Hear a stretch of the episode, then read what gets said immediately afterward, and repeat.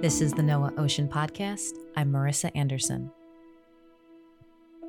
Located about 17 miles off the northeast coast of Puerto Rico lies the tropical island of Culebra. In case this question comes up during a trivia competition, Culebra in Spanish means serpent. Known for its pristine beaches and crystal blue waters, this idyllic paradise is also home to coral reef ecosystems. However, between 1997 and 2003, coral in some near-shore locations of Culebra declined by 30%. Research suggests that the decline in coral may be associated with increased land-based sources of pollution resulting from recent coastal development. In response, NOAA and their partners have spent the last decade addressing the pollution threats on Culebra. Today we'll be talking to Lisa Vandiver, a marine habitat restoration specialist with NOAA's Restoration Center. Her work focuses on reducing the negative impact that pollution poses for coral reef habitats and the organisms it supports. We're also joined by Rob Ferguson, a watershed management specialist with NOAA's Coral Reef Conservation Program. His work consists of providing technical assistance to minimize and mitigate the impacts of pollution to nearshore habitats throughout the nation's seven coral jurisdictions in the Pacific and Atlantic Caribbean regions. Thank you, Marissa, for the opportunity for Lisa and I to meet with you today, to discuss about our watershed restoration and planning works on Culebra. Just a word of warning that we recorded this over the internet, so the audio quality may be a bit spotty in places. So let's start with the basics. Lisa and Rob, could you both give us the 30,000 foot view of why the NOAA Coral Reef Conservation Program is working to protect the coral reef habitats? Healthy coral reefs are amongst the most biologically diverse, culturally significant, and economically valuable ecosystems on Earth. They provide billions of dollars in food, jobs, recreation, coastal protection, and other important goods and services to people around the world. Um, according to a World uh, Resource Institute, more than 60% of the world's reefs are under threat from local stressors like fishing, and more specifically, which we're going to talk about today, land based pollution. That number jumps to 75% when local threats to reefs are combined with the threat of thermal stress from a changing climate. As a result, in the US, 22 species of coral are now listed as threatened under the Endangered Species Act.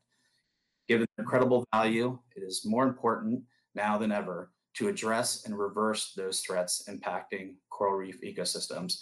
The NOAA's Coral Reef Conservation Program is leading efforts to study and conserve these precious resources for current and future generations.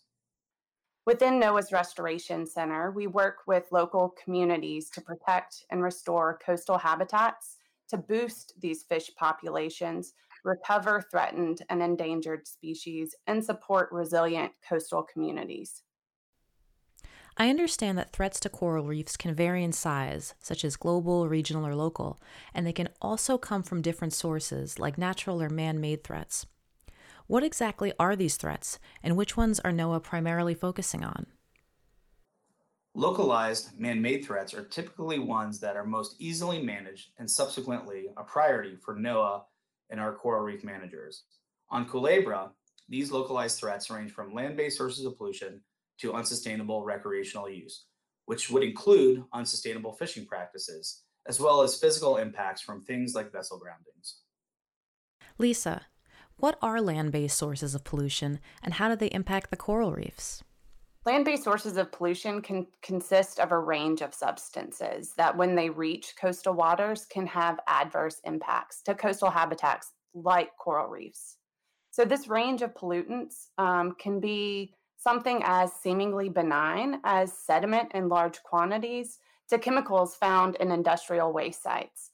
These pollutants can result in many coral reef impacts from construction sites or unpaved roads, which can smother coral reefs and prevent new corals from growing, or nutrients from fertilizer or undertreated sewage, which can fuel algal blooms, which block out light needed for coral reefs to thrive, or even worse, result in low oxygen levels.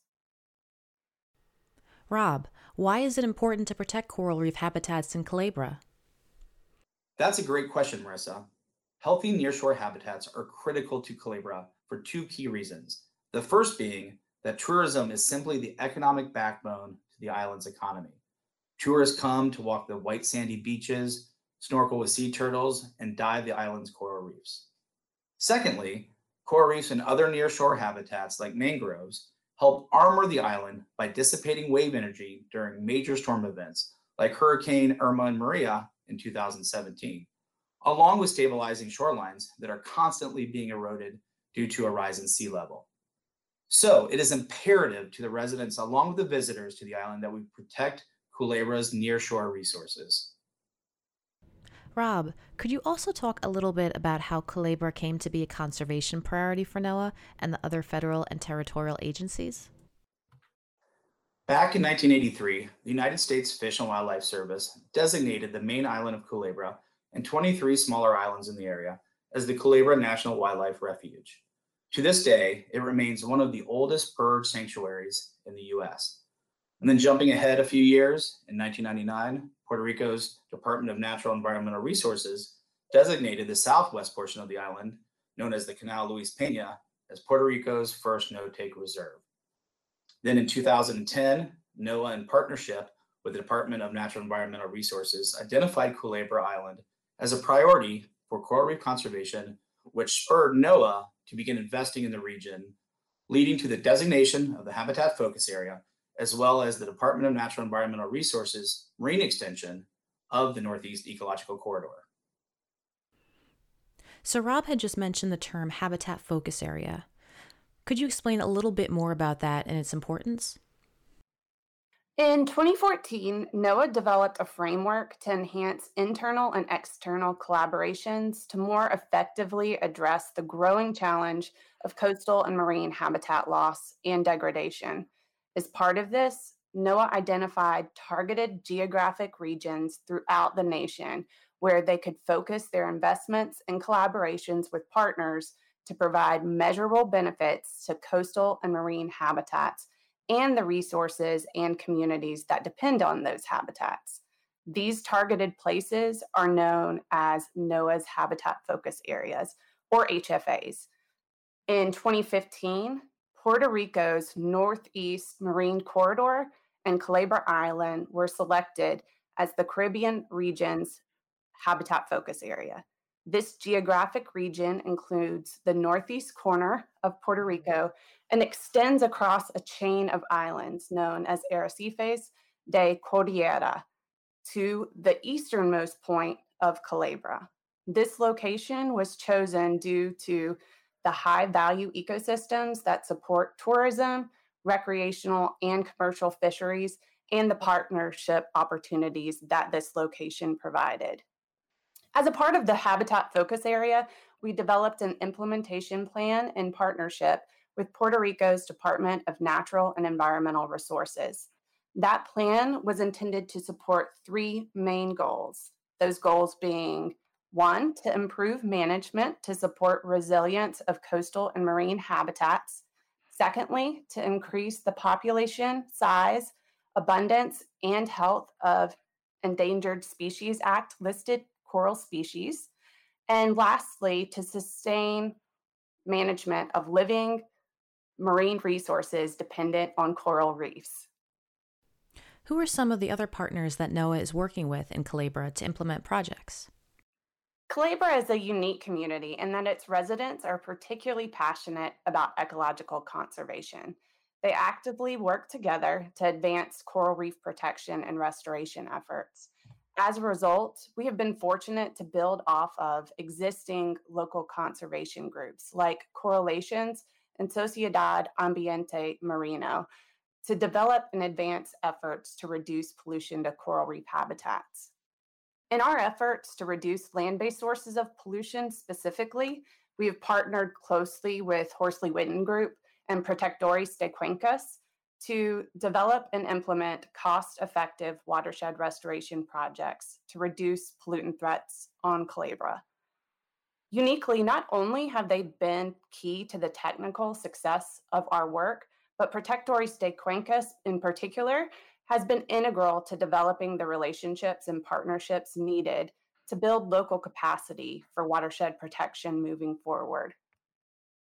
Protectores de Cuencas has forged relationships with U.S. Fish and Wildlife Services, U.S. Forest Service, uh, Puerto Rico's Department of Natural and Environmental Resources, Puerto Rico's Aqueduct and Sewer Authority, the Municipality of Culebra, homeowners associations, and residents to enhance restoration outcomes and provide maintenance of the projects to assure long term success of our investments. So, overall, partners are key to our success here. Why did NOAA choose the island of Culebra to be a focus for land based sources of pollution management? Culebra was selected as a focus for our pollution management work because of two primary reasons. First is the status of the ecosystem. In particular, Culebra, as a part of the Puerto Rico jurisdiction, has some of the highest quality coral reef habitat in the jurisdiction itself. Second is the fact that the watershed itself um, is relatively small, and so that we so we felt within NOAA that with a modest level of funding, we could provide meaningful reductions in land-based sources of pollution. Rob, could you explain a little bit more about how NOAA is working to combat land-based sources of pollution to nearshore habitats? In 2013, NOAA, working alongside a 501c3 nonprofit organization, Protectores de Cuencas, which translates in English to watershed protectors, assess pollutant threats on the island of Culebra. These threats range from sediments derived from unpaved roads and coastal development to nutrients from failing septic systems and insufficient stormwater treatment. This information was then used to identify and prioritize opportunities for watershed restoration to reduce pollutant sources within the watershed. In total, the restoration plan identified over 21 actions that can be taken throughout the island to reduce pollution sources and improve community stewardship of coastal resources. From this plan, NOAA and its partners prioritized funding of those actions they felt like they could provide meaningful progress towards reducing pollutant sources in the watershed. These actions include stabilizing bare soils and unpaved roads, stabilizing and reducing impacts to the coastal zone, to enhancing stormwater treatment in areas prone to pollution, as well as working with Puerto Rico's Aqueduct and Sewage Authority to design and implement tertiary treatment at the wastewater treatment plant. You had identified unpaved roads as a threat. Could you explain why stabilizing them is important? Research has shown that unpaved roads can produce anywhere between 10 to 100 times the amount of sediment that a natural forested landscape can. Today, Culebra consists of a network of over 50 miles of unpaved roads spread across a small island of less than 12 square miles. NOAA has prioritized the stabilization of 28 of those miles based on their erodibility and their likelihood of sediment delivery to coral reefs. Stabilizing a road can mean a lot of different things depending on the site. For those unpaved roads that are greater than 20% slope, oftentimes the most cost effective and sustainable approach is simply paving the road. For some locations, there are multiple roads that lead to the same location. So we work with the homeowner to retire one of the roads and allow it to revegetate over time. Other more complicated sites require a range of best management practices or BMPs that remove concentrated runoff off of unpaved roads to reduce erosion of the road, disperse the runoff throughout the landscape to allow natural infiltration of stormwater, and trap sediment at key points along the road. Through NOAA's investment alone, we have stabilized 15 miles of unpaved roads, preventing approximately 51 metric tons of sediment delivery to the nearshore coast per year. We have also recently acquired the remaining funding needed to stabilize all 28 miles of the priority unpaved roads on the island. Although this represents a great success, this island continues to face significant development pressure. In order for this effort to be successful, we will need to assure the future development does not create new sources of pollution that undermine the benefits achieved through this work, and most importantly, threaten the health of the surrounding coral reef habitat. Does NOAA work with the inhabitants of Culebra to promote education and stewardship of the coral reefs? Since the people living in a watershed are intricately linked to the creation of pollutant sources, it is important to fund projects that increase people's awareness of the threats that they may introduce to coral reefs and provide them information on how to reduce those threats to protect corals. To build community stewardship of coral reefs and build community capacity for protecting those reefs, we utilize multiple approaches, including things like developing guidance manuals and standards for the unpaved roads on the island, hiring local residents to enhance local capacity for building and maintaining these projects, but also through siting projects in highly visible areas to provide passive opportunities for education and outreach. Lisa and Rob, thanks so much for talking with me today. It's been fascinating learning about Culebra and the collaboration between NOAA and its partners to protect the coral habitats on the island. This is the NOAA Ocean Podcast. Thanks for listening. Be sure to check out our show notes at the end of the podcast for links on how you can learn more about NOAA's coral reef conservation and restoration efforts in Culebra and their work in preserving and conserving corals around the world. And subscribe to us in your podcast player of choice so you never miss an episode.